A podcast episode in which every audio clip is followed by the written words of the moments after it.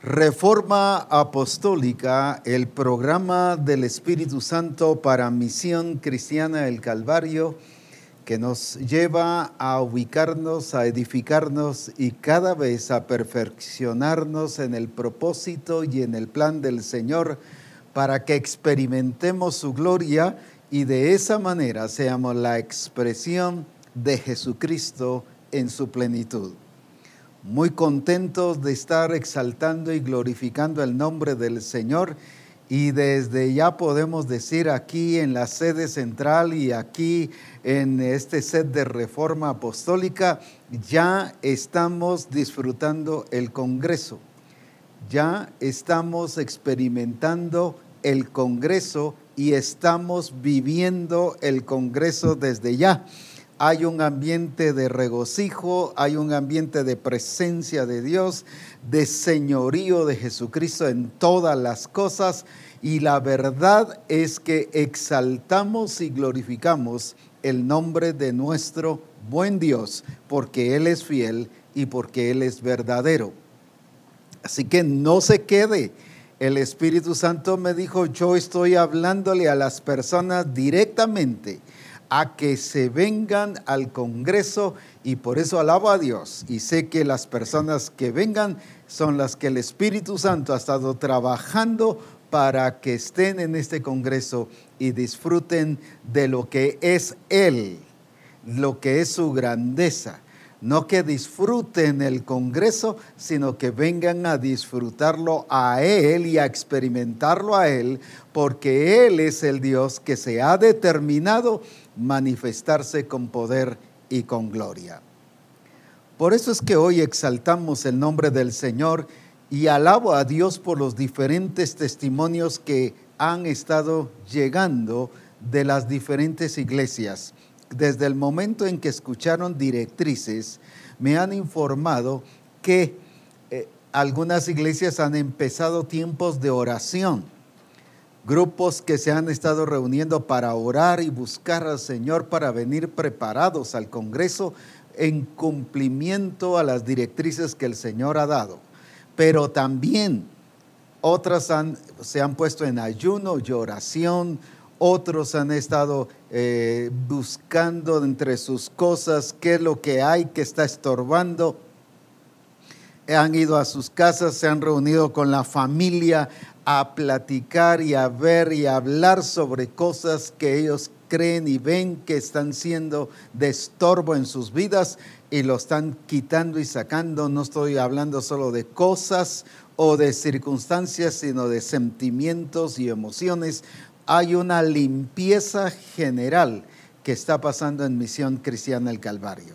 Alabo a Dios por eso y bendigo por nuestra gente de Misión Cristiana el Calvario que está obedeciendo la guía del Espíritu y por eso exaltamos y glorificamos el nombre de nuestro buen Dios.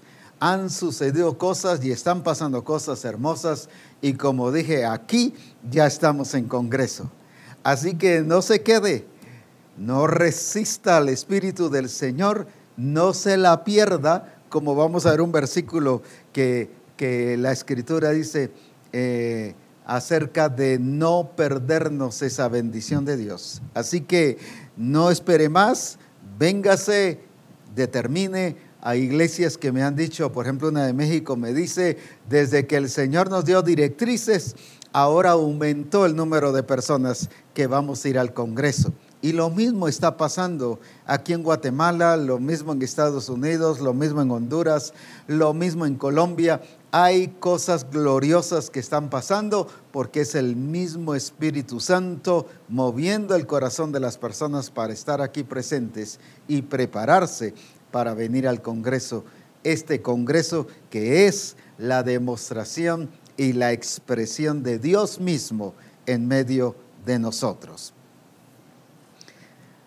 al ver las directrices que el Señor nos dio, qué importante es que usted las recuerde. Y dentro de esas directrices está el derribar los ídolos y destruir los altares, para luego adorar y exaltar al único Dios verdadero. Y él ha hablado de que debido a eso habrá prosperidad y abundancia de alimentos. Es sorprendente que justamente en estos días estaba oyendo en las noticias en uno de los eh, en una de las transmisiones de un programa internacional donde están hablando de que se pronostica escasez de alimentos. Y el Señor nos viene y nos habla de abundancia de alimentos porque dice, yo haré que tengan alimentos, yo haré que no se enfermen, yo haré que no se mueran jóvenes y yo haré que las mujeres puedan tener sus hijos eh, con toda normalidad y naturalidad. Qué hermoso lo que el Señor está haciendo y por eso es importante que nosotros veamos a la luz de la palabra todas esas cosas grandiosas y preciosas que Él se ha determinado para hacerlo en usted y en mí. Así que no se quede, véngase, decídase, obedezca al Espíritu del Señor y qué glorioso será verle a usted disfrutando de ese Señor de señores y del Rey de reyes. Alabado sea su nombre. Hoy estaremos continuando con el, aspecto de los ídolos porque necesitamos que hayan cosas que queden muy claras y definidas en nuestra vida. Él ha dicho que debemos derribar los ídolos y adorarle a Él como el único Dios verdadero. Y quiero que leamos aquí en Mateo capítulo 6 y versículo 9. Mateo 6, 9, cuando habla de la oración del Padre nuestro. Y vamos a ver que esta no es una oración de repetición, no es un rezo, es la declaración de la manifestación de Dios como el único Dios verdadero. Y lo vamos a ver por qué. Mateo capítulo 6 y versículo 9. Vosotros pues oraréis así, Padre nuestro que estás en los cielos, pero luego ¿qué dice? Santificado sea tu nombre. Otra vez, Padre nuestro que estás en los cielos, santificados sea tu nombre. Ahora, ¿qué significa eso? La pregunta es, ¿por qué tenemos que santificar el nombre del Señor si Él es santo? Él es santo, su nombre es santo, Incluso se le llama el santo, en, refiriéndose al pueblo de Israel, el santo de Israel. Ahora, el santo, Dios es santo, su naturaleza es santa. Dice, sed pues vosotros santos como vuestro Padre Celestial es santo. Ahora, entonces, ¿por qué razón tenemos que santificar el nombre del Señor? Y precisamente sobre eso el Señor hoy nos quiere hablar y qué importante es que veamos cómo es necesario que usted y yo santifiquemos su nombre, porque en este congreso el nombre del Señor es santificado. Y como dijimos, ya comenzó, no solo aquí, sino en diferentes lugares. La gloria de Dios ya está manifestada la gloria de Dios ya está visible y me llegan mensajes y me dicen, mire, aquí esto está tremendo, glorioso, estupendo, cosas magníficas que Dios está haciendo. Y eso nos demuestra que el nombre del Señor ha empezado a ser santificado por un pueblo que le obedece y que está tomando las medidas correctas, que está actuando a lo que el Espíritu Santo está diciendo. Entonces santificado sea su nombre. ¿Qué es entonces cuando yo estoy diciendo o viendo aquí? Y, quiero que vayamos al libro de Ezequiel. Ezequiel en el capítulo 36. Y vamos a entender bien por qué el Señor dice en la oración del Padre nuestro, santificado sea su nombre. No solo por qué dice eso, sino por qué lo dice. Ahora veamos bien. Ezequiel 36 y versículo 22. Ezequiel 36 y versículo 22. Y estaremos viendo algunos versículos aquí. Dice 22 y 23. Por tanto, di a la casa de Israel, así ha dicho Jehová el Señor, no lo hago por vosotros, oh casa de Israel. Fíjese bien, no lo hago por vosotros, oh casa de Israel, sino por causa de mi santo nombre de mi santo nombre. No lo hago por vosotros, lo hago por causa de mi santo nombre, o sea, por lo que es Él, por lo que Él significa. Él está dando a conocer que todo lo que hace es por Él y es por su santo nombre. Ahora, ¿pero por qué? El cual que dice, profanasteis vosotros entre las naciones donde habéis llegado porque Él se levanta para que su nombre sea declarado santo y sea reconocido como santo. Y vamos a entenderlo mejor. Y luego dice, versículo 23, aquí viene el por qué dice santificado sea tu nombre. Y dice aquí el versículo 23, y santificaré mi grande nombre profanado entre las naciones, el cual profanasteis vosotros en medio de ellas, y sabrán las naciones que yo soy Jehová. Yo soy Jehová, que yo soy Dios, dice Jehová el Señor, cuando sea santificado en vosotros, delante de sus ojos. Y yo os tomaré de las naciones y os recogeré de todas las tierras.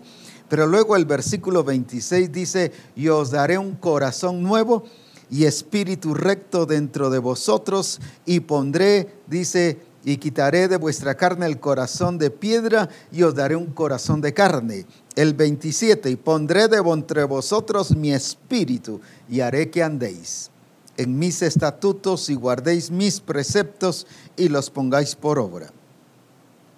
Ahora bien, ¿qué está diciendo el Señor? Por causa de que vosotros profanasteis mi nombre, ahora yo me levanto y voy a santificar mi nombre en medio de vosotros y de las naciones. ¿Qué significa entonces o por qué es necesario que el nombre del Señor sea santificado? Aquí está diciendo que profanaron el nombre del Señor, o sea, eh, dieron mal testimonio, lo hicieron quedar mal, expresando a otro Dios, a un Dios que no sirve, por lo tanto las naciones conocían a un Dios que no sirve por causa del pueblo de Israel, que ese era el Dios que estaba expresando. Se lo explico de esta manera una vez ministrando a una familia, pero especialmente a un joven. Estaba la familia, pero especialmente la familia llegó por causa de un joven que ellos decían que él no buscaba al Señor y que querían que lo ministrara. Y empiezan, me, empiezan a hablar mal del joven, del hijo más bien de esa familia, y me decían, no quiere, es aquí, es un rebelde, es, es el otro. Y entonces viene y me dice, por fin, le digo, ahora te toca a ti hablar. ¿Cómo quiere, me dice, cómo quiere que yo busque a Dios si ellos me están demostrando un Dios que no es el Dios verdadero? Se pelean todo el tiempo, se dicen cosas malcriadas, se atacan el uno al otro cada vez que necesitamos algo aquí, todo es no hay, no hay, no hay. Ese Dios no sirve, el que ellos tienen, me dice. Yo dije, realmente quienes necesitan administración son los papás y no el muchacho. Él está muy claro. ¿Por qué está ahí? Eso es profanar el nombre del Señor. Es demostrar con nuestras acciones que el Dios que usted y yo tenemos no sirve. Eso estaba pasando con el pueblo de Israel. Estaba demostrando un Dios que no es el Dios verdadero. ¿Por qué razón andamos siempre con conflictos y nuestras emociones por ahí todas eh, conflictivas? Nuestros sentimientos y nuestros pensamientos todos conflictivos y no cambiamos o si cambiamos un tiempo volvemos a lo mismo y lo que la gente ve o las naciones ven es a un Dios que no puede transformarnos. Eso se llama profanar el nombre del Señor. Eso es dar mal testimonio, eso es ponerlo en mal. Y por eso dice, yo me levanto ahora y santificaré mi nombre. Pero no lo hago por vosotros, sino lo hago por mí, por mi nombre. Porque el pueblo había dejado mal visto a Dios. Usted dirá, qué tremendo es Israel, qué tremendo lo que le pasó a eso. Pero le hago una pregunta. ¿Por qué su familia no se quiere entregar al Señor? ¿Por qué su esposo o su esposa o sus hijos no se consagran al Señor? ¿Por qué sus vecinos no se consagran al Señor? ¿Por qué la nación o el pueblo no ha buscado a Dios? Porque tanto a nivel personal o como iglesia no estamos expresando al Dios real y verdadero, lo estamos haciendo quedar mal. Un Dios que no contesta, un Dios que no sana la enfermedad, un Dios que, que, no nos lleva a ver su gloria y la abundancia que dice en su palabra. O sea, no somos la expresión del Señor, sino somos la expresión de un Dios que no es el Dios verdadero. Entonces, ¿cómo, así como este joven, ¿cómo va a querer buscar al Dios de sus papás si lo que menos le estaban demostrando era un Dios que sí servía a un Dios glorioso, a un Dios todopoderoso, como es nuestro Dios? En otras palabras, le estaban demostrando un Dios falso. Y eso es lo que estaba pasando con el pueblo de Israel estaban demostrando a un Dios que los dejaba avergonzados, a un Dios que no les contestaba, a un Dios que no los sanaba, a un Dios que no los sacaba antes, a un Dios que cada vez vivían en escasez y en pobreza, en circunstancias difíciles y cuantas cosas más. Y por eso es que viene el Señor y dice, ahora yo me levantaré, yo soy el que ahora voy a santificar mi nombre. Es Él el que está determinado a santificar su nombre, a que su nombre sea honrado y a que la gente, como dice aquí mismo, las naciones verán que yo soy Dios. Yo soy Dios. Y de ahí dice, los voy a usar a ustedes y por eso es que voy a poner espíritu nuevo, un corazón nuevo y espíritu dentro de vosotros. Ahora usted dirá, pero es que ese es para el pueblo de Israel. Recuerde que el pueblo de Israel no experimentó este espíritu del Señor que vino en, sino sobre, no estaba dentro, porque eso es cuando el Señor dijo, conviene que yo me vaya para que el consolador venga. Antes venía el espíritu sobre, pero a partir de la resurrección y de la obra del Señor y que envió su Espíritu, ahora está dentro de nosotros. Así que esto no se refería cuando dice, os daré corazón nuevo y pondré mi Espíritu dentro de vosotros, un Espíritu nuevo. Y el siguiente versículo dice, y pondré dentro de vosotros mi Espíritu y haré que andéis en mis estatutos, haréis que andéis en mis preceptos ahora era un, gobierno de Dios y eso solo podía existir después de la redención. Entonces, ¿de quién está hablando? Aunque le habló a Israel, pero estaba hablando de la iglesia. Así que cuando está diciendo estas cosas, que han deshonrado su nombre, como dije, la prueba es si su familia no está buscando al Señor y aunque usted le hable, no quieren nada del Señor, es porque les estamos demostrando un Dios que no sirve como dijo este joven, es que el Dios de ellos no sirve, no les contesta. Dicen que todo el tiempo no hay, no hay, entonces no les contesta. No sirve. Cuando se enferman no lo sana, dice. Cuando, y empieza a contar diferentes circunstancias y solo se pelean y todo el tiempo me dice que Dios cambia, que Dios transforma, pero lo que menos están haciendo es demostrar a ese Dios que transforma. Esto es profanar el nombre del Señor. Ahora, por eso es que la oración del Padre nuestro dice exactamente que es necesario que nosotros hagamos lo que corresponde y como el Señor quiere en nuestra vida. Ahora, ¿por qué es que realmente el Señor quiere que nosotros hagamos todas las cosas de acuerdo a su voluntad y de acuerdo? Porque nosotros lo hemos sustituido por nuestras emociones, nosotros la hemos sustituido por nuestros sentimientos, hemos dejado a Dios de ser el primero en nuestra vida y hemos dejado que nosotros gobernar nuestra vida a través de nuestras emociones y sentimientos. Veamos lo que dice aquí tan precioso en el versículo 36 de este mismo capítulo. Y las naciones que queden en vosotros alrededor sabrán que yo reedifiqué lo que estaba derribado y planté lo que estaba desolado. Yo Jehová he hablado y lo haré. Yo Jehová lo he hablado y lo haré. Misión cristiana del Calvario, yo Jehová dice, lo he hablado y lo haré.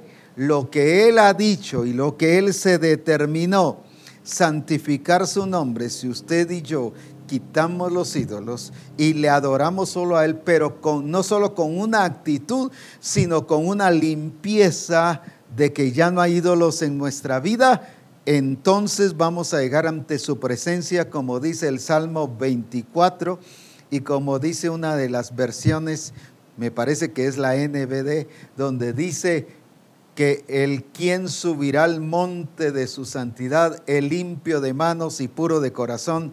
Y dice en la versión 60, el que no ha elevado su corazón a cosas vanas, pero otras versiones dice el que no ha elevado su corazón a los ídolos a los ídolos. Ese es el que va a estar en su presencia y en ese monte de santidad.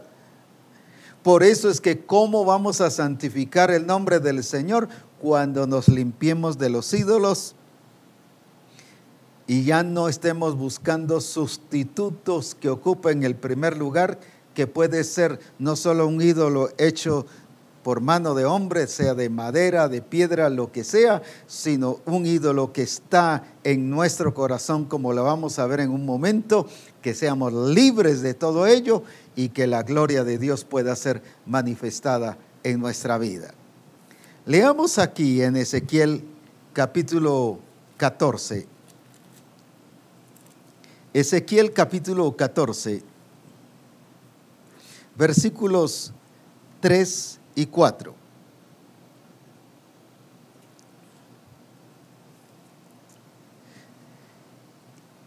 Hijo de hombre, estos hombres han puesto sus ídolos, escuche bien, sus ídolos, otra vez, han puesto sus ídolos, ¿dónde? En su corazón. Usted dirá, y apóstol, pero es que ahora yo ya salí de esa religión y ahora ya me quité los ídolos y ya no adoramos ningún ídolo. Pero aquí no está hablando de esos ídolos, aquí está hablando de los ídolos puestos en su corazón. En el corazón están nuestros sentimientos y nuestras emociones. Lo quiero unir rápidamente a Colosenses solo para que veamos ¿De qué está hablando aquí en Colosenses capítulo 3? Colosenses capítulo 3 y versículo 5. Haced pues morir lo terrenal en vosotros, fornicaciones, impurezas, pasiones desordenadas, malos deseos y avaricia, que es idolatría. Está hablando de la avaricia, que es un sentimiento, es el amor hacia el dinero, es, como decimos aquí en Guatemala, ser tacaño, ser avaro, significa alguien que, que él mismo está fomentándose pobreza y escasez y que no ha aprendido a dar. Dice que es idolatría Ah, pero eso no es un ídolo, apóstol. Bien, aquí dice que es idolatría, es un sentimiento, es una actitud, pero es una acción. Ahora, Eso está en el corazón. Y volviendo aquí al libro de Ezequiel, capítulo 14, que han puesto sus ídolos en su corazón y han establecido el tropiezo de su maldad delante de su rostro, ¿acaso he de ser yo en modo alguno consultado por ellos? Ellos adoraban su ídolo, ponían su ídolo en su corazón y así con su ídolo en su corazón iban a buscar a Dios. Pero primero dejaban actuar sus sentimientos y sus emociones, lo que había en su corazón, y después iban a consultar a Dios. Y como dice el versículo 4, háblales por tanto y diles, así ha dicho Jehová el Señor, cualquier hombre de la casa de Israel que hubiera puesto otra vez sus ídolos en su corazón, y establecido el tropiezo. Fíjese que el que pone ídolos en su corazón establece tropiezo. El diseño no tiene tropiezo. El diseño no tiene error. Entonces, ¿por qué tropezamos?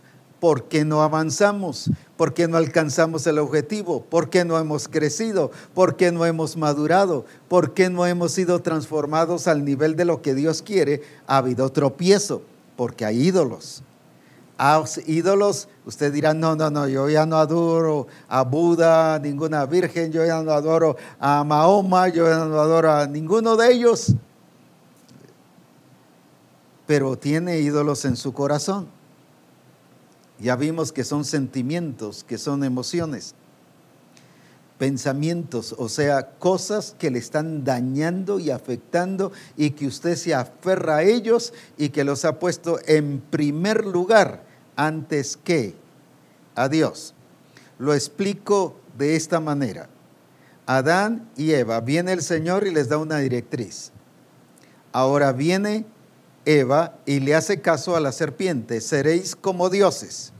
Fíjese que la serpiente no le puso, solo voy a decir así, es definitivo que no existía, pero no le puso un Buda, no le puso un Mahoma, no le puso una virgen para que la adorara le dijo, ustedes serán dioses. Su ego. Ah, puso ese Dios en el corazón. Entonces ahora viene y Eva influye en la vida de Adán y le hace llegar a comer del fruto que Adán mismo sabía que era prohibido. ¿Qué vemos aquí? Adán y Eva. Ahora Adán prefiere a Eva que a Dios. Prefiere obedecer a Eva que a Dios. En otras palabras, vio en Eva un Dios, la hizo una diosa, al hacerle caso más que al Dios Todopoderoso. Esos son los dioses en el corazón. ¿Cuántas veces esas cosas nos afectan y nos dañan? Cuando la prioridad es una persona o una circunstancia o un sentimiento, una emoción. Prefirió el sentimiento hacia Eva, voy a decirlo así, pelearse con Dios que pelearse con Eva. Desobedecer a Dios que desobedecer a Eva. Convirtió a Eva prácticamente en su Dios, un ídolo en su corazón porque era un sentimiento era ese amor que le había llevado ya lo que dijo la serpiente, seréis como dioses.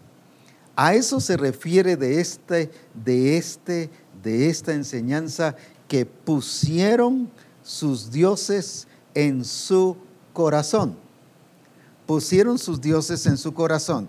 En la versión NBD dice en este mismo capítulo 14 y versículo 4 diles que el Señor Dios dice, yo el Señor me ocuparé en forma personal de castigar a cualquiera en Israel que rinde homenaje a los ídolos y que solo habla mentiras y luego viene para solicitar mi ayuda.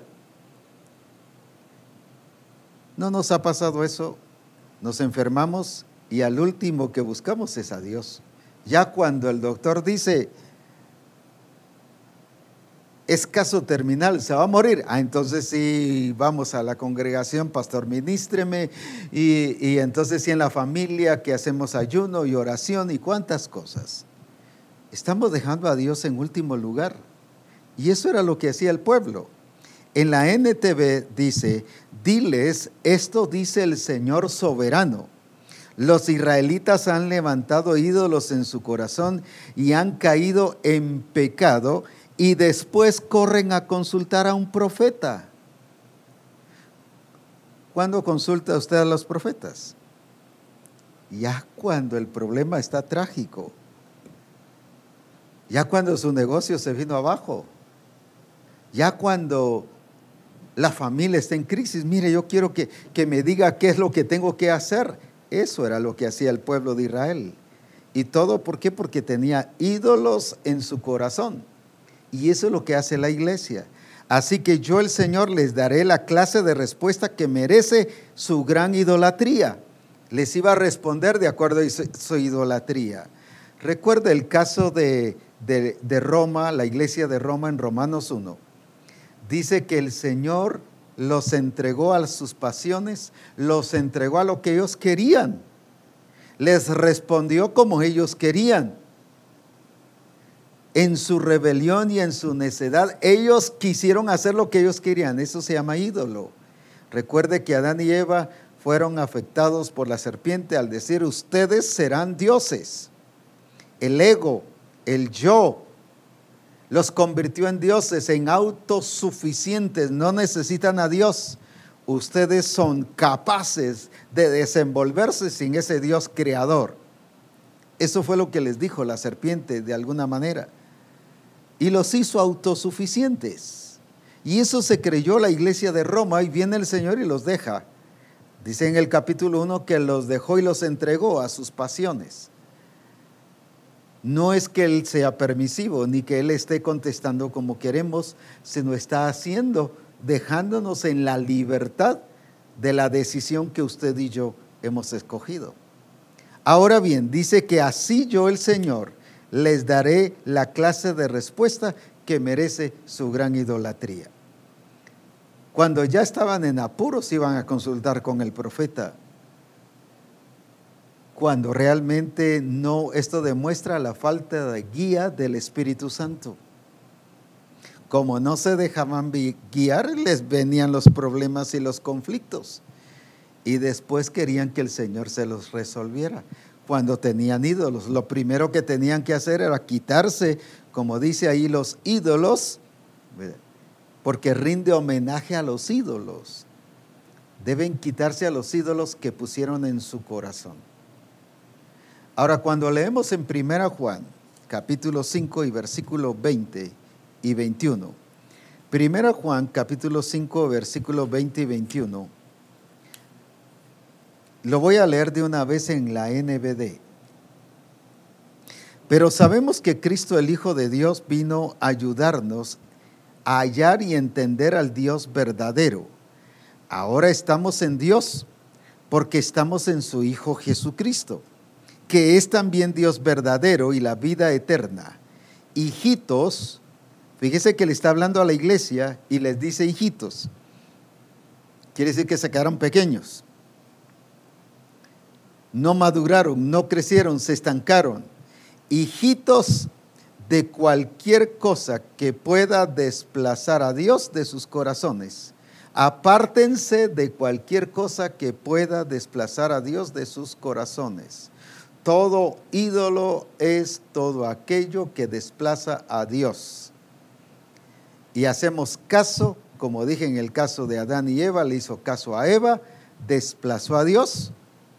Cuando hubiera, se hubiera sujetado a Dios, su hogar hubiera sido uno de los más gloriosos en la historia. Ahora, ¿por qué desplazó a Dios? Para sustituirlo por Eva.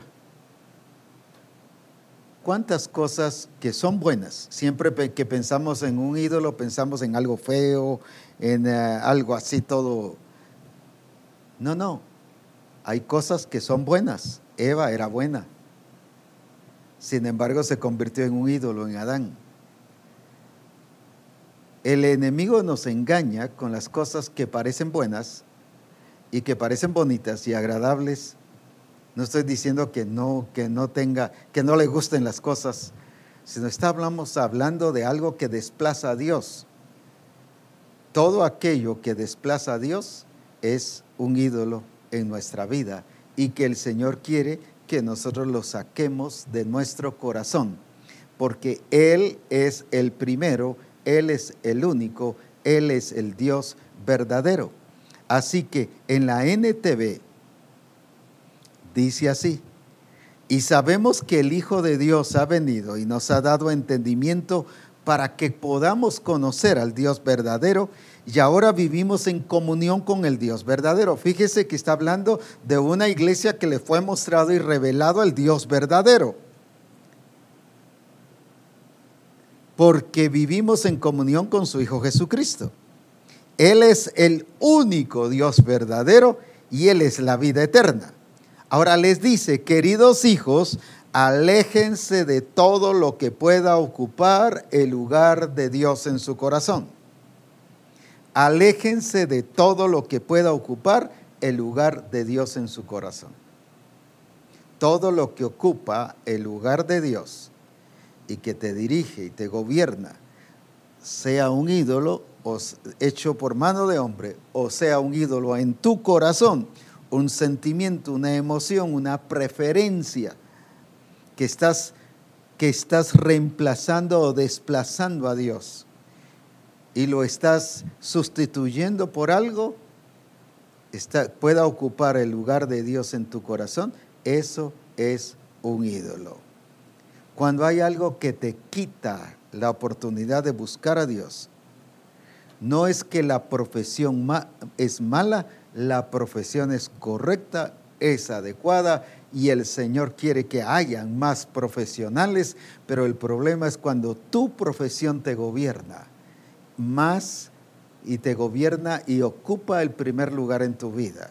Cuando tu empresa, tu negocio, Él nos está llevando a tener la prosperidad y la abundancia para que así podamos vivir de acuerdo al propósito de Dios, pero sin quitarle el lugar a Dios. Qué tremendo es un pasaje de la escritura que dice, mientras yo más los prospero, ustedes levantan mejores altares a sus dioses. Mientras yo más les proveo, dice, y les proveo para que sus vidas sean mejores, ustedes hacen mejores altares e ídolos y le ponen lo mejor a los ídolos. Dios los estaba prosperando, pero ellos lo usaban para los ídolos. ¿Cuántas veces Dios te está bendiciendo, pero lo único que haces tú, no es que la bendición de Dios sea para eso, sino lo que haces tú es edificar y edificar tu propio sentimiento, tu propio ego, tu propio orgullo. Y ahí desplazas a Dios y haces lo que tú quieras y las haces como tú quieres que se haga. Eso se llama idolatría. Y a eso el Señor nos lleva a que nosotros nos despojemos de ello. Ahora aquí en Jonás capítulo 2 y versículo 8, lo leo en la NBI de una vez. Los que siguen a los ídolos vanos abandonan el amor de Dios. Los que siguen, ese es Jonás 2, 8. Los que siguen a los ídolos vanos abandonan qué cosa? el amor de Dios. Ahora, ¿qué le recuerda eso? ¿Cuál fue el reclamo del Espíritu del Señor a la iglesia de Éfeso en Apocalipsis 2.4? Has dejado tu primer amor. Y aquí dice que los que siguen a los ídolos abandonan el amor de Dios. Entonces, ¿qué había pasado con la iglesia de Éfeso? Habían seguido ídolos Usted dirá, pero en ninguna parte de la escritura dice que, la iglesia de Éfeso adoraba ídolos. Sí, cuando dice que hacían como en Efesios 4:17, que hacían como los otros gentiles, y en el 20 dices que no han aprendido hacia Cristo. Su modelo era los gentiles, su cultura, su tradición, lo habían convertido en ídolo. Más que a Jesucristo, más que a Dios. El Dios verdadero lo habían desplazado y los gentiles eran los que habían ocupado el primer lugar en sus vidas, su cultura, su tradición. Todo aquello que habían aprendido generacionalmente lo trajeron a eso. Cuando el Señor dice que Él nos ha libertado de eso. En la NBD, Jonás 2.8 los que confían en dioses falsos no saben lo que se están perdiendo. Desprecian el inmenso amor de Dios. No saben lo que se están perdiendo. No han entendido lo que se están perdiendo. Imagínese que usted esté despreciando a Dios por otra cosa. Y eso era lo que hacía el pueblo de Israel constante. Dejaban los ídolos, pero volvían otra vez. Dejaban los ídolos y volvían otra vez. Volvían a caer en su mismo círculo. Porque ellos habían aprendido a despreciar a Dios y el amor de Dios, pero no a apreciarlo. Cuando usted y yo despreciamos a Dios por un sentimiento, por una persona, por una acción o por algo que tenemos que hacer, ese es un ídolo en nuestra vida que se llama desprecio. Ya vimos que la avaricia es idolatría. Cuando nos dice que Dios no nos ha dado espíritu de temor ni de cobardía, sino de amor, de dominio propio. ¿Qué está diciendo? Espíritu de temor. El temor. No estoy hablando del temor a Dios, aquí está hablando del temor que nos paraliza, del temor que no nos deja crecer, del temor que no nos deja avanzar, que es tropiezo. Y ya vimos en Ezequiel que todo aquello que es tropiezo para nuestra vida es un ídolo que se manifiesta y se expresa. Así que ese temor dice que es causado por un espíritu. Por eso dice, Dios no nos ha dado espíritu de temor. Es un espíritu que lo gobierna, temeroso para todo. No avanza, no, no experimenta las cosas nuevas no le gusta ver la realización de Dios en las cosas nuevas. No emprende un negocio por temor. No avanza por temor. No hace crecer el grupo de comunión familiar por temor de lo que pudiese pasar. Ese no es de Dios, dice Él no nos ha dado eso, y si Él no nos ha dado eso, dice que es un espíritu de temor, o sea, un ídolo llamado temor que está afectando y dañando nuestras vidas. Porque son ídolos que están en nuestro corazón. Y eso se llama profanar al Señor. Cuando usted le está dando lugar a su temor, pero no al creer en el Señor, eso se llama profanar el nombre del Señor. Por eso es que cuando habla en Mateo 6, 9, de que vosotros pues oraréis así, Padre nuestro que estás en los cielos, ¿qué está diciendo? Santificado sea su nombre. ¿Qué está diciendo? Que usted y yo somos personas que vamos a orar así, sin ídolos afuera, pero sin ídolos adentro tampoco. Libres y limpios, como dice ahí en Ezequiel, yo os limpiaré de los ídolos, dice yo os quitaré. Generalmente le damos importancia a la limpieza de nuestros pecados. Y algunos hermanos antes de ir al templo o ya estando en el templo empiezan a orar, Padre, límpiame mis pecados, perdóname. Y algunos cuando van a tomar la cena del Señor están, Padre, límpiame, perdóname. Están pensando mucho solo en la limpieza de sus pecados, pero no en la limpieza de los ídolos. Y el Señor dijo, yo santificaré mi nombre y los limpiaré de los ídolos. De los ídolos de afuera como de los ídolos que están dentro. Por eso es importante quitar los ídolos porque cualquier cosa que sustituya a Dios o despreciamos a Dios o dejamos que ocupe el lugar de Dios se llama profanar el nombre del Señor. Pero ahora no estamos para profanar el nombre del Señor, ah, estamos para santificar el nombre del Señor. Entonces, que es santificado sea su nombre. Es que yo le estoy honrando sin dioses ajenos. Y le estoy honrando y entendiendo que Él es el único Dios verdadero. El Salmo 100 y versículo 3 dice, reconoced que Jehová, Él es Dios. Él es Dios, no hay otro. Él nos hizo y no nosotros a nosotros mismos. ¿Cuántas veces nos afecta lo que nosotros hacemos generalmente y eso nos daña y nos evita el ver la gloria de Dios y el experimentar su poder de una manera preciosa y gloriosa? Por eso es que Él nos está limpiando de los ídolos, pero de los ídolos que nosotros no creemos que tengamos.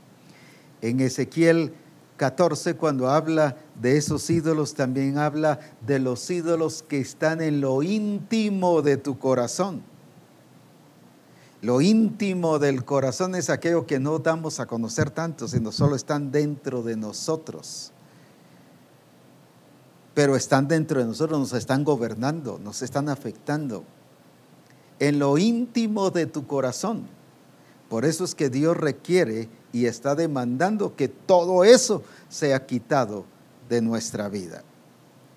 Ahora, por eso es importante adorar y glorificar al Rey de Reyes y Señor de Señores y limpiarnos de todo ello para que seamos libres y que adoremos al único que merece toda gloria, pero en santificando su nombre, realmente viviendo en esa santidad, limpios no solo de pecados, sino limpios de todo ídolo que pueda afectar nuestras vidas. Miremos aquí en el libro de Génesis, en el capítulo 31. Génesis capítulo 31, cuando Jacob sale de la casa de Labán Veamos lo que pasa. Génesis 31 y vamos a ver la historia de Jacob y Raquel.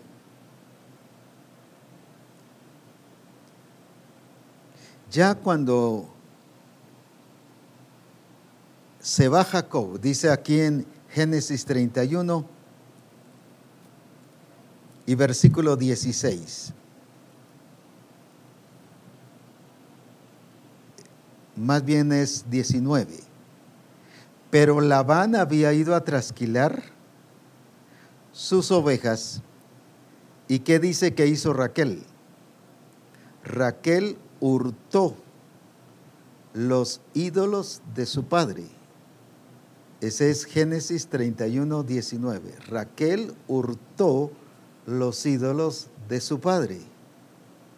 Ella sí le dijo a Jacob, nos vamos, porque él les dijo, ya es hora que nos vayamos.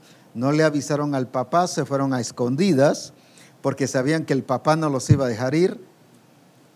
Pero viene Raquel y a escondidas se roba los ídolos de su papá y se los llevó.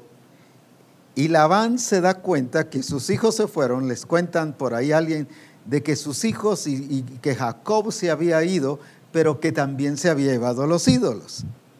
Ahora veamos esto. En el versículo 27, cuando en el 26 le dice, y respondió Jacob y dijo a Labán, o en el 31, más bien, perdón, 31, y respondió Jacob y dijo a Labán, porque tuve miedo, pues pensé que quizás me quitarías por fuerza a mis hijos. O sea, le está explicando por qué se fue a escondidas sin decirle nada. Ahora viene aquí, como Labán le estaba reclamando de sus ídolos y que se había traído los ídolos, y dice, aquel cuyo, aquel en cuyo poder hallares tus dioses, no viva, en otras palabras, que muera delante de nuestros hermanos, reconoce lo que yo tenga tuyo y llévatelo. En otras palabras, búscalo y si encuentras algo que es tuyo, te lo llevas. Pero eso sí, el que tenga tus dioses, ese sí que muera. Estaba enojado. Ahora, ¿por qué dice ahí en, el, en ese siguiente versículo? Porque Jacob no sabía que Raquel los había hurtado. Porque Jacob no sabía que los había hurtado. ¿Qué, le, ¿Qué, vemos aquí? Hubo engaño, hubo mentira, hizo cosas a escondidas. Uh, qué tremendo. ¿Cuántas parejas? A veces hay esposas que hacen cosas a escondidas. Esposos que hacen cosas a escondidas. Y aquí estaba implicando a la familia, porque fíjese que en el capítulo 35 que ya leímos, y versículo 1, dijo Dios a Jacob, levántate y sube a Betel, y quédate allí. ¿Y qué le dice? y haz allí altar, un altar al Dios que se te apareció cuando oías de tu hermano Esaú. Versículo 2. Entonces Jacob dijo a su familia, no solo a Raquel, sino ahora estaba incluida su familia y los que con él estaban, o sea, los que trabajaban con ellos. Quitad los dioses ajenos que hay entre vosotros y limpiaos y limpiad vuestros vestidos. Y en el versículo 4 dice, así dieron a Jacob todos los dioses ajenos que habían poder de ellos. Ahora veamos bien estos. Una mamá enseñándole a sus hijos a engañar y a mentir, a hacer cosas a escondidas. Imagínese, y a exponerse a tal punto, aún a de morir por conservar sus ídolos. En otras palabras, había terquedad en mantener su posición. Ahorita estoy hablando de las mamás, de las mujeres, en un ratito hablo de los hombres, definitivamente. ¿Cuántas veces mantienen y ahí están firmes y necias con lo que creen y con lo que están enseñando en la familia? Porque aquí ya no solo se había vuelto un problema de Raquel, sino un problema de familia. Los hijos estaban involucrados en esto. Imagínese, Jacob no sabía que se había llevado los ídolos. Entonces, ¿qué hizo Raquel con sus hijos? Lo voy a ilustrar de esta manera. No le digan nada a su papá. ¿Y cuántas mamás le dicen así a sus hijos? O papás le dicen así a sus hijos. No le digan nada a su mamá, porque esto debe quedar escondidos. Entonces, cuando los hijos hacen cosas a escondidas, ¿por qué les reclama si eso fue lo que usted les enseñó? Y trata de corregirlo. No, no, no, no mientan, pero les enseñó a mentir. Raquel les enseñó a mentir. Raquel les enseñó a engañar. Raquel les enseñó a hacer cosas a escondidas. Y a veces los hijos están haciendo estas cosas y decimos, pero ¿por qué mis hijos son así? ¿Por qué me engañan? ¿Por qué me mienten? ¿Por qué hacen cosas escondidas? La respuesta aquí, porque habían ídolos. Porque Raquel tenía ídolos. Esos son ídolos que están afectando a la familia y debemos de limpiarlos en la casa. ¿Y dónde entró? Por la mamá, en este caso, como dije. Ah, cuántas veces les enseñamos mal a nuestros hijos, malas conductas, malos estilos, comportamientos malos, malos tratos hacia el esposo. Por ejemplo, dice, dice Pablo a, a, Timoteo, dile a las mujeres y a Tito también que le enseñen las mujeres viejas, a las jóvenes, a respetar a sus maridos. Pero aquí no estaba pasando esto, le estaban enseñando a que las esposas engañaran a sus esposos. Imagínense qué estilo de vida llevaban o qué educación llevaban estos, hijos, enseñándole la esposa o la mamá en este caso a engañar al esposo, a mentirle, a hacer cosas a escondidas. ¿Cómo entonces van estos hijos en su futuro, en su matrimonio, en su futuro tiempo de vida? Al casarse ya llevan una escuela de engañar al esposo o a la esposa. De mentirle y de hacer cosas escondidas, porque eso se le enseñó en casa. ¿Y por qué se le enseñó en casa? Porque tenía ídolos y esta es la clase de ídolos que Dios quiere que saquemos de casa. Después entregó, dice, su familia. Su familia le entregó los ídolos, ya no solo Raquel, sino ahora los hijos estaban implicados en la adoración a los ídolos. ¿Cuántas veces las enseñanzas que les damos a nuestros hijos, no enseñanzas que les digamos como que fuera colegio, escuela, sino que están viendo en casa? Eso es lo que ellos están haciendo. Y después nos molestamos y decimos, pero ¿por qué mi hijo es así? Porque eso es lo que están viendo por causa de los ídolos que se han tenido en casa. Y el Señor dice que saquemos los ídolos, no solo de altares, no solo de los que están en el corazón, sino los que están en familia. ¿Cuántas cosas afectamos a los, a los hijos sobre esto? malas formas de vivir. Como en este caso, a engañar no solo a la familia, a engañó a su papá, engañó al esposo.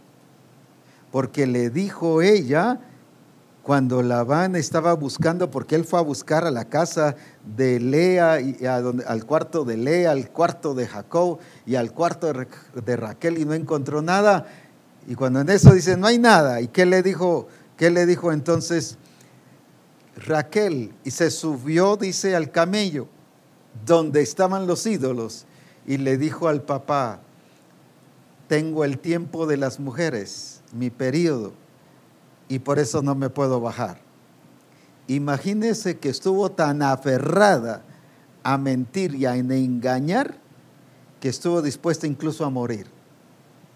Porque Jacob había dicho, el que los tenga, que muera. Aunque no murió en ese ratito, pero después si usted lee uno de los siguientes capítulos, Raquel muere. O sea, sí se cumplió. El que los tenga que se muera. Sí se cumplió, aunque no delante de Labán, delante de su padre. Es que eso trae tragedia, trae dolor, trae una familia incorrecta y después queremos que nuestros hijos vayan al templo y enseñen y, que se comporten bien con sus esposas o con sus esposos y que, que, tengan una buena. Y decimos, pero ¿por qué si yo les enseñé bien? Es que no les enseñó bien por causa de los ídolos que ha tenido en su casa. Ahora veamos aquí en el libro de jueces capítulo 6. Jueces capítulo 6 nos habla precisamente del caso de Gedeón. Jueces capítulo 6. Veamos en primer lugar cómo era Gedeón. En el versículo 12.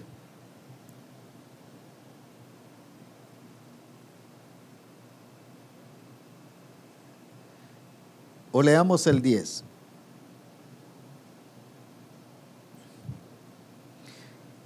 Y os dije, yo soy Jehová vuestro Dios, no temáis, escuche bien, a los dioses de los amorreos, en cuya tierra habitáis, pero no habéis obedecido a mi voz. Está hablando de ídolos. Ahora dice, vino el ángel de Jehová y se sentó debajo de la encina que está en Ofra, la cual era de Joás Abieserita, y su hijo Gedeón estaba sacudiendo el trigo en el lagar para esconderlo de los madianitas. Y el ángel de Jehová se le apareció y le dijo, Jehová está contigo, varón esforzado y valiente. Ahora, ¿cómo era Gedeón? Y Gedeón le respondió, ah, Señor mío, si Jehová está con nosotros, fíjese cómo ve a Dios si Jehová está primero dudando, o sea, está diciendo algo, no está afirmando, sino está dudando. Si Jehová, o sea, en otras palabras, está diciendo, no está con nosotros. Si Jehová está con nosotros, ¿por qué nos ha sobrevenido todo esto? Está echándole la culpa a Dios. ¿Y dónde están todas sus maravillas que nuestros padres nos han contado? O sea, está hablando de un Dios ausente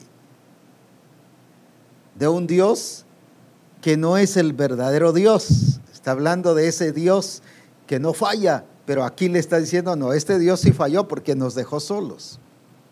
Ahora, ¿qué otra cosa? No nos sacó Jehová de Egipto y ahora Jehová, fíjese, está acusando a Dios, nos ha, nos ha desamparado y nos ha entregado en la mano de los madianitas. Y más adelante dice, mi familia es pobre en Manasés. ¿Y cómo viene el Señor y le quita el Dios primero que había en su corazón? Ese Dios falso al cual él creía porque él estaba confesando de un Dios que no era el Dios verdadero. Dios no desampara, Dios no descuida, Dios eh, nos, entrega en mano de los enemigos. Entonces, ¿de qué Dios estaba hablando? Primero viene y quita el Dios que estaba en Gedeón. Ahora, más adelante, viene la escritura y ¿qué le dice el Señor a Gedeón? Veamos aquí mismo en jueces 6. Y aquí en el versículo 26, jueces 6, 26. Ahora, ¿qué dice allí? Y edifica altar a Jehová tu Dios en la cumbre de este peñasco en lugar conveniente y tomando el segundo, que dice, sacrificio en holocausto con la madera a la imagen de acera que habrás cortado. Pero luego eh, volvamos al 23. Pero Jehová le dijo, pasa a ti, no tengas temor, porque no morirás. No morirás. Y el siguiente, y edificó allí Gedeón altar a Jehová, y lo llamó Jehová Shalom o Salom el cual permanece hasta hoy en Ofra de los Abieseritas. Luego en el versículo dice ya, en el 27, entonces tomó diez hombres de sus siervos y dice, y, e hizo como Jehová le dijo, mas temiendo hacerlo de día por la familia de su padre y por los hombres de la ciudad, lo hizo de noche. Y por la mañana, cuando los de la ciudad se levantaron, he aquí que el altar de Baal estaba derribado. ¿Por qué? Porque Dios le dice a Gedeón, aquí está muy importante esto. Y le dice, quita primero el altar, quita el altar que tu padre ha levantado, el altar a Baal. Y ahora cuando llegan y lo destruyen la noche, la gente se da cuenta de que realmente Gedeón había destruido el altar a Baal. Ahora, ¿quién había llevado este Dios? Fíjese que en el caso de Jacob fue Raquel, fue la mamá, pero en este caso es el papá. Había llevado a Baal. Esto le trae de recuerdo cuando Elías destruye a Baal y cuando dice si Jehová es Dios, que responda por fuego, y si Baal es Dios, que responda por fuego. Claro, Dios fue glorificado, respondió por fuego, y todos dijeron, Baal no es el Dios, sino Jehová es el Dios. Sin embargo, aquí donde estaba el Dios, estaba en casa el padre de, de Gedeón había llevado a Baal y había puesto altar. Ahora entonces viene la pregunta, entonces, ¿por qué Gedeón estaba expresándose de un Dios falso, que un Dios mentía, que no existía, que eso era un Dios histórico, un Dios que los había desamparado, un Dios que solo era historia, que todas las cosas que contaban eran allá en el pasado? ¿Todo por qué? Porque habían ídolos en casa y en este caso era el papá el que los había llevado. A veces nos preguntamos por qué nuestros hijos no quieren buscar a Dios, por qué no quieren nada de Dios, por qué no quieren ir al discipulado, por qué no quieren ir al adiestramiento, por qué no quieren meterse en el diseño. ¿Por qué razón? porque tenemos ídolos o de la mamá o traídos por la mamá o puestos por la mamá o en este caso como el de Gedeón, puestos por el papá. Por esa razón tenemos que examinar qué está pasando en nuestra casa, en nuestra familia, qué está pasando en el grupo de comunión familiar, qué está pasando en la iglesia misma. Tenemos que limpiarnos de todos los ídolos, no solo los que están en fuera hechos de manos, sino los que están en el corazón, pero los que hemos permitido en la familia los que hemos permitido en el grupo de comunión familiar, que ya se vuelve todo un círculo y ya no hay crecimiento, no hay desarrollo, no hay prosperidad, no hay abundancia, no hay ese desarrollo de la gloria de Dios en nuestra vida, eso se ha convertido en un Dios. Cuando te has estancado, hay un Dios que se llama estancamiento no solo en tu vida espiritual, sino en el grupo de comunión, en la iglesia. Ya no creció más la iglesia hay, un, hay estancamiento. Fíjate que el Señor dice, por ejemplo, hablando de las riquezas, que Él nos quiere prosperar en todo. Pero hay un Dios que se llama Mamón, que es el Dios de la riqueza. No es que cuando ya tengamos riqueza estamos adorando al Dios Mamón, sino es nuestra actitud de dar en primer lugar el lugar a la riqueza y desplazamos a Dios ponemos la confianza en lo que tenemos, pero no en el Dios que tenemos. El caso del hombre rico. Estaba él, dice, confiado en lo que él tenía, en sus riquezas. Eso se llama idolatría. Ahora, pero también la pobreza, el que no salgas de la pobreza, el que estás en la pobreza, fíjate que si el Señor te prospera, no solo te bendice y te da las cosas, te bendice y te da las cosas porque trabajas porque te enseña al ser guiado por el Espíritu a administrar correctamente, te enseña a hacer las cosas correctamente, entonces eres prosperado. Pero cuando vemos el otro lado, la pobreza también es una idolatría y que no puedes salir de la pobreza pero la pobreza no te enseña a ser un buen administrador, sino un mal administrador. Y no te deja salir de eso. Y no sales de tus problemas y de tus conflictos financieros, negocio que comienzas, negocio que fracasa. Tienes un ídolo que se llama pobreza, que te está llevando a una mala administración. Tienes que sacarlo de casa.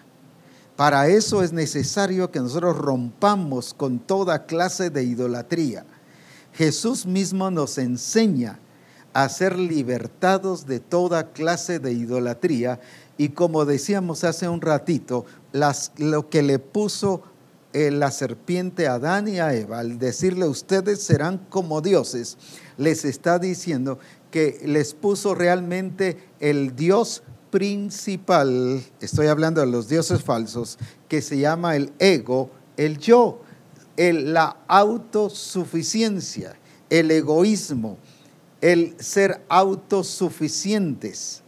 Ya no queremos ayuda de nadie ni de Dios, sino yo creo que yo puedo hacer todas las cosas. Cuando tú decides hacer las cosas a tu manera, estamos profanando el nombre del Señor, porque eso se llama idolatría y debemos de erradicar eso de nuestra vida. Por eso es que Él nos enseñó en el Congreso pasado, ya no vivo yo, mas vive Cristo en mí, que es el que ahora toca. Pero Él nos enseña a eso. Ahora, ¿qué nos enseña Jesús? Jesucristo aquí en Juan capítulo 5, Juan capítulo 5, nos habla precisamente de esto y qué glorioso es ver lo que Dios está haciendo. Juan capítulo 5 y nos está enseñando sobre la importancia de cuidarnos y de buscar al Señor. Juan 5:30. No puedo yo hacer nada por mí mismo, sino lo que veo hacer del Padre. No puedo hacer nada por mí mismo, porque Él tenía un yo pero sometido, no un yo autosuficiente, no un Dios, no un yo egoísta. En otras palabras, él no tenía ningún Dios ajeno, incluso su yo no lo miraba como su Dios. Él siempre reconocía al Padre como el único Dios verdadero y por eso es que él pudo someter la voluntad al Padre. ¿Por qué no podemos someter nuestra voluntad al Padre? Porque todavía nuestro yo está reinando, nuestro yo está gobernando. ¿Por qué Jesús entonces podía hacer la voluntad del Padre de una manera completa y gloriosa? Yo hago lo que a Él le agrada siempre. ¿Por qué? Porque no tenía ningún Dios, ni Él, ni su ego, ni su yo era un Dios para Él. Eso no lo gobernaba Él. Él estaba sometido al Padre y era el Padre el que hacía las obras en Él. ¿Por qué no podemos hacer la voluntad de Dios correcta y exacta? ¿Por qué no podemos o por qué sentimos que es muy dura la voluntad de Dios en nuestra vida? ¿Por qué es que sentimos que el diseño es muy duro? ¿Por qué sentimos que el plan de Dios es muy duro? Porque todavía el ego, el yo, está gobernando nuestra vida y eso se llama idolatría. Ahora, por eso Jesús nos declara, y en otras palabras está diciendo, yo no tengo ningún ídolo, ni siquiera yo mismo soy ídolo. Ni yo mismo. Recuerda que ese fue lo que la serpiente hizo con Adán y Eva, los convirtió a ellos en dioses, en ídolos, en autosuficientes. El humanismo te lleva a que tú seas tú y que no dependas de nadie más. Estoy hablando en relación a Dios y tú. No necesitas a Dios, el humanismo te, dice no necesitas a Dios, no necesitas la Biblia, no necesitas ni ir a la iglesia, no necesitas nada de eso. Tú puedes vivir tu propia vida. Sin embargo, Jesús dijo, yo no hago nada por mí mismo. Lo que veo hacer del Padre, eso es lo que yo digo y yo les hablo. Qué importante es, qué diferente es lo que el humanismo nos está enseñando, que es pura pura idolatría, idolatrando al ser mismo, a la persona mismo, cuando dice que Él nos hizo y no nosotros, a nosotros mismos. Por eso es que hay que reconocer que Dios es Dios. Ahora veamos también aquí en Lucas capítulo 8. Veamos aquí en Lucas capítulo 8. Y dice aquí, Lucas en el capítulo 8 y vemos aquí en el versículo 20. Y se le avisó diciendo, tu madre y tus hermanos están afuera y quieren verte. ¿Y qué dice aquí? ¿Qué dijo él? Entonces respondiendo les dijo, ¿qué cosa? Mi madre y mis hermanos son los que hacen los que oyen y hacen la voluntad de Dios. Son los que hacen la voluntad de Dios. Mi madre y mis hermanos son los que hacen la voluntad de Dios. Los que oyen lo que Dios está diciendo. ¿Qué nos está demostrando con esto? Nos está demostrando que Él mismo está diciendo, trayendo lo que estamos diciendo. Ni mi mamá ni mis hermanos son mis dioses. Entre ellos y Dios es Dios el primer lugar. La prioridad no está en la afinidad, sino la prioridad, dijo, está en la genética. Los que hacen la voluntad de mi Padre, esos son mis hermanos qué importante era, Él nos está diciendo con todo esto, yo no tengo ni ídolos, ni soy yo, ni es mi mamá, ni son mis hermanos, ni es nada. Además la escritura nos dice en Marcos que Él trabajaba y que Él era el carpintero. Él era carpintero, Él trabajaba. Quiere decir que ni Él, ni su familia, ni su trabajo ocupaban el primer lugar de Dios. En otras palabras, nos está diciendo, yo no tengo ídolos, estoy libre de ídolos y por eso es que sirvo al Dios viviente y al Dios glorioso en todas las cosas. La pregunta entonces es, ¿por qué tú y yo nos cuesta servir a Dios? Nos cuesta amar a Dios. Y nos confiamos que porque uno sí está siendo trabajado por Dios y transformado, que por eso también la esposa o el esposo está siendo transformado. Vuelvo al caso de Jacob y de Raquel. El que Dios estuviera hablando y llevando a Jacob a levantar un altar a Dios no significaba que Raquel estuviera en orden con Dios. Ella tenía ídolos. Esto que nos dice, no te confíes que porque tu esposa está buscando al Señor, que tú vas a ser libre de tu responsabilidad en tu comunión con Dios. Esto es personal. Esto es personal. Dios le dice a Jacob, levanta un altar, pero la otra levantando altar a ídolos. ¿Y cuántas veces el esposo se confía que la esposa está buscando al Señor y que por eso van a estar bien? O que la esposa se confía, no es que mi esposo es el pastor, es que mi esposo es el discipulador, es que mi esposo es el que dirige la adoración, es que mi esposo es el que es parte de asistencia y por eso se siente bien. Cuidado no te confíes porque no es así, es personal nuestra relación con Dios.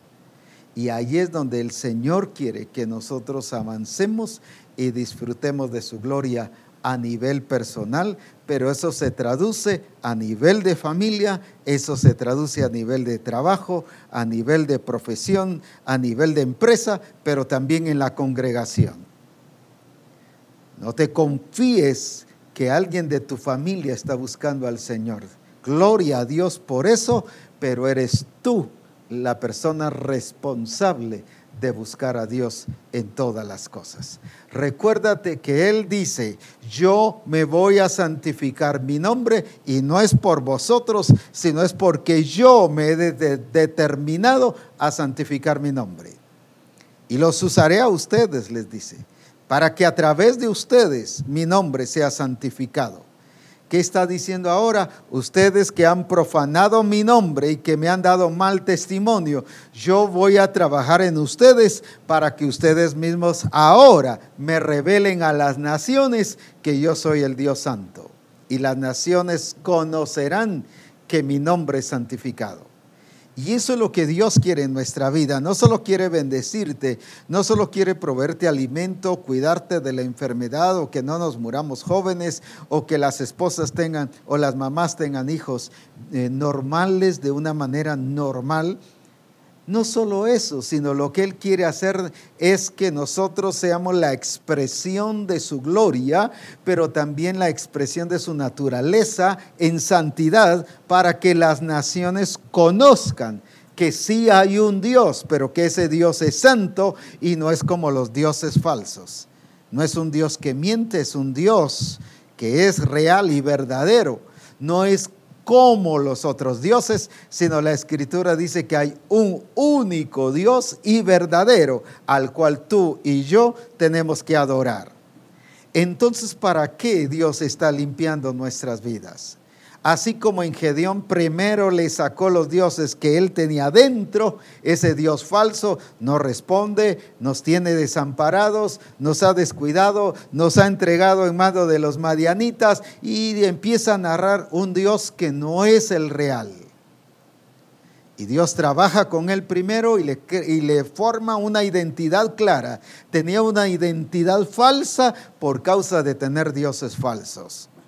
¿Por qué es que nos cuesta tener identidad clara y todo? Porque todavía hay dioses falsos que están obrando en nuestra vida y están influenciando en cada uno de nosotros. La verdadera identidad se tiene en la persona de Jesucristo bajo la guía del Espíritu Santo. Y por eso es que Él nos está limpiando y llevando a ver su gloria. Primero sacando el Dios que tú tienes dentro de tu corazón luego el Dios que está en la familia, luego el Dios que está en el trabajo, luego los dioses que están en la congregación, en el grupo de comunión familiar, luego cualquier otro Dios que pudiera afectar. Dios no nos ha dado espíritu de temor, Dios no nos ha dado espíritu de pobreza, Dios no nos ha dado nada de todas esas cosas. Ahora comprendes por qué tus hijos no están buscando al Señor. No es solo porque en la escuela le están llevando, lo están llevando mal. Es porque en casa hay ídolos. ¿Por qué tu esposa no quiere buscar a Dios? Porque todavía hay ídolos que están en tu casa. ¿Por qué tu esposo no quiere buscar al Señor? Porque todavía hay ídolos en casa. Es el tiempo que te levantes en el nombre de Jesús y saques los dioses que te están afectando y que te están dañando. Nuevamente vuelvo a recordar la prudencia. Si hay una familia en tu casa que es inconversa y tiene ídolos, respeta eso pero tú tienes que sacar tus ídolos, sea lo que, que tengas, que han sido afectados o dañados y que te están dañando y te están estorbando, todo lo que te estorba se ha convertido en ídolo, por eso se convierte en estorbo. Eso dice Ezequiel 14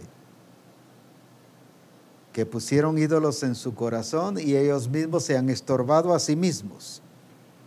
Todo lo que te está estorbando, sea falta de salud, falta de finanzas, tiempo, circunstancias, emociones, sentimientos que te estorban. Y concluyo con esto muy conocido que se enseñó especialmente en agosto. ¿Recuerdas de Ana y Penina? ¿Por qué Ana no podía adorar a Dios? Aunque el Cana se la llevaba al templo y dice que le daba siempre una porción mejor para que presentara en el altar. Pero ¿por qué ella no lo hacía? Porque había una penina que le estaba estorbando. Había algo que le estaba dañando, pero no era algo que ella la tenía solo afuera, sino la tenía en el corazón como decimos en buen chapín, no la tragaba.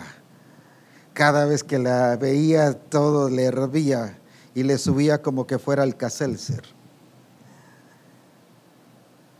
Y empezó a tratar de competir. Eso demuestra que hay un Dios. Cuando esas acciones están en nuestra vida, hay un Dios, no solo afuera, sino que nos está afectando en el corazón hasta que Ana saca eso y prácticamente sacó a Penina, porque después dice que se fue a su casa, después de que se rindió al Señor y se deshizo de todo eso y lo sacó todo y derramó su alma, desbordó su alma de todo. Llegó a su casa y ahí seguía Penina pero ahora ya no le afectaba. Ahora sí se puso a adorar a Dios, dice la escritura. Porque antes no lo pudo hacer. Porque había un Dios falso llamado Penina, que era un sentimiento. Allá era una persona, pero aquí era un sentimiento. ¿Cuántas peninas hay en tu vida que te estorban, que te impiden buscar a Dios, que te impiden servirle, que te impidan tener una relación correcta con Él. Quizás tengas cosas escondidas. Quizás tengas cosas que le has enseñado a tus hijos a que no lo hagan. O como en este caso, cosas que hay peninas dentro de nuestro corazón. Porque como dije, no solo era una persona afuera, sino era un sentimiento adentro. Y eso es idolatría.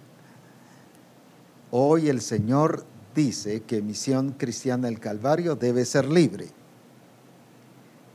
Y debe ser libre no solo para venir al Congreso, sino debe ser libre porque Él se determinó santificar su nombre. Y lo va a hacer y dice, lo que he dicho, yo lo voy a hacer. Y hay otra versión que dice, lo que yo determiné, eso lo voy a cumplir. Dios lo va a hacer pero Él quiere que tú seas parte de esa gloria y de esa bendición. Esa decisión la determinas tú y yo a limpiarte de todos esos ídolos que están en tu corazón o que están afuera o que son personas o que son situaciones o circunstancias que nos están estorbando y evitando buscar a Dios. Aquí ya estamos en Congreso. Un ambiente glorioso de fiesta, de regocijo, de comunión. Ayer fue un servicio tremendo en la sede como ha sido en muchos otros lugares. Glorioso lo que Dios está haciendo. Ya estamos en Congreso. Así que no te la pierdas. Y este domingo el Señor dijo que en la sede central, y entiendo que también Dios se va a manifestar allá, pero habló ayer a la sede central y dijo, este domingo habrá una explosión de adoración. No solo habrá adoración, pero dijo, porque ya vendrán limpios de los dioses ajenos. No vengas el domingo ni ven al Congreso a limpiarte aquí porque en el Congreso no es para tratarte sobre esto, en el Congreso es para que expresemos al Dios glorioso y vengamos a santificar el nombre del Señor. ¿Y cómo se santifica? Limpios de ídolos. Por eso Jesús dijo que Él se santificaba, pero también le dice, yo te he glorificado, yo te he santificado, pero el Señor le contesta, sí, yo me he glorificado y me he santificado, pero me volveré a santificar y a glorificar en medio de vosotros. Así que nos espera un tiempo glorioso. El Espíritu Santo está hablando a su corazón. El Espíritu Santo le está poniendo y le está diciendo que Él va a proveer y que se va a manifestar en su vida. Así que obedezca a lo que el Espíritu Santo está diciendo. No se quede en casa y como dice en Jonás 2.8, no saben lo que se están perdiendo. Así que, ¿de qué sirve que después te arrepientas? Mejor ven y disfruta de al Dios glorioso y precioso que se ha determinado santificarse, santificarse el mismo en medio de nosotros. ¿Qué significa eso? Que va a poner su nombre en alto y que va a hacer que nosotros pongamos su nombre en alto y le honremos y todas las naciones donde tú vivas y tu familia y todas van a respetar a ese único Dios verdadero porque van a ver que es soberano, que es fiel, que es verdadero y que es el único Dios. Alabado sea el nombre de nuestro Señor Jesucristo. Así que adelante a disfrutar de la gloria de Dios y a gozarnos y venir preparados a este Congreso. Debido a que ya es la otra semana, no habrá reforma apostólica por causa de que serán trasladados todo el equipo hacia el hotel y hermanos estarán viajando también, así que no habrá reforma apostólica hasta el siguiente lunes, habrá reforma apostólica aquí en público tendremos un hermoso público de personas que vendrán a disfrutar de en vivo reforma apostólica y juntos alabaremos y exaltaremos al Señor en gran manera. Que Dios les bendiga preparados a buscar todo lo que está estorbando, reúnase con la familia, destruyan todo ídolo, todo daño, todo estorbo que haya traído papá, mamá, daño entre esposo y esposa, corríjanse y vamos a estar juntos honrando y santificando el nombre glorioso de nuestro Señor Jesucristo. Que Dios les bendiga y adelante y bendiciones en todo.